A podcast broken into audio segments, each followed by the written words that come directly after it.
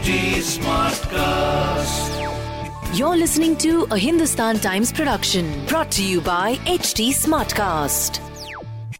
Hi guys, my name is Monica and you're watching No Rating Movie Review with HT City. And today I'm talking about sports drama 83.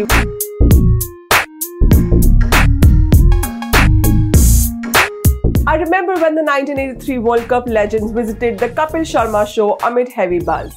Over two years later, director Kabir Khan recreates somewhat similar magic on screen with his film 83 that celebrates India's first ever World Cup win in England. The film transports you to that era, allowing you to be a part of that victorious moment. Honestly, I very much felt like I was sitting in that stadium, cheering for Team India each time they hit a boundary and tearing up on the loss of every wicket. On top of it, I could not see any actors on the screen during the 160 minutes runtime of 83. It all looked so real. Ranveer Singh takes the arduous task of stepping into the shoes of living legend Kapil Dev and aces it, especially with the Nataraj pose. He gets into the skin of the then captain with so much conviction and excitement that in some scenes you actually search for the actor Ranveer but don't complain when you see Kapil Dev hitting it out of the park. Full marks for the physical resemblance and prosthetics, his body language and mannerisms. However, in some portions I felt he goes a bit overboard with the heavy accent and dialect delivery. But his hold of the Punjabi and broken English is quite how you would imagine Kapil Dev speaking back then. Ranveer does not do it all alone. He pulls it off with support from his team. Each of them so convincingly looked the part they portrayed on screen.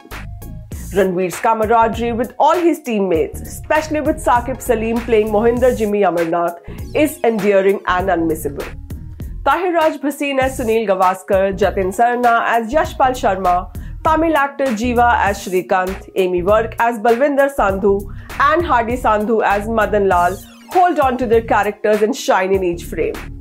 The preparation that all the 11 players on screen have undergone shows in their techniques and game on the field. Not to forget Pankaj Tripathi as PR Mansingh, the team's manager, who not only adds the humor but lends a strong support to the team. Although the disclaimer in the beginning of the film clearly states that some characters have been fictionalized and dramatized just for the story, I'm so curious to know what exactly which parts were true and which ones were taken creative liberties with. Nonetheless, 83 beautifully encapsulates Team India's journey, their struggle, defeats, inner conflicts, personal losses, and most importantly, their passion to win. Not for themselves, but for the country.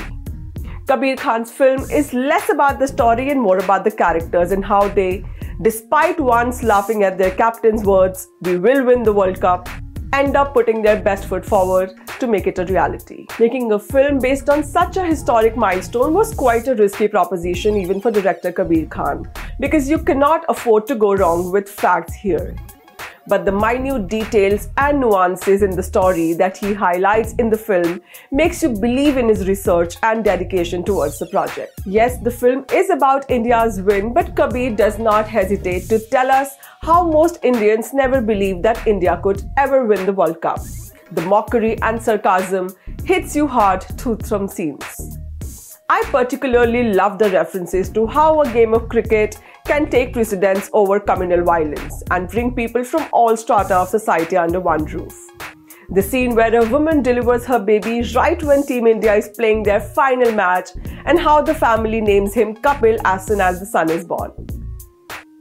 Another scene in which a younger Sachin Tendulkar screams, Maybe India ke liye cricket khelunga, fills one with pride to know how this historic win impacted people's lives. Even while showing the personal stories of the players, Kabir has effortlessly blended it in the screenplay and it does not seem like a forced attempt. The film also stars Deepika Padukone as Kapil Dev's wife Romi Dev, but she has very little to do apart from sitting on the stands, smiling or crying depending on the team's game. The music of the film deserves a special mention.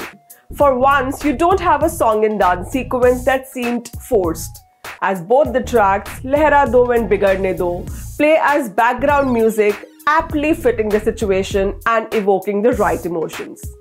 At several places, 83 gets a little high on nationalism, which could have been easily avoided. But that's something one can overlook for the pride and joy you experience on seeing the team lift that trophy. If you needed a reason to walk into a theatre, 83 is that film which calls for a big screen experience. This is me signing off for now. See you soon with a new film. Till then, stay safe. This was a Hindustan Times production brought to you by HT Smartcast.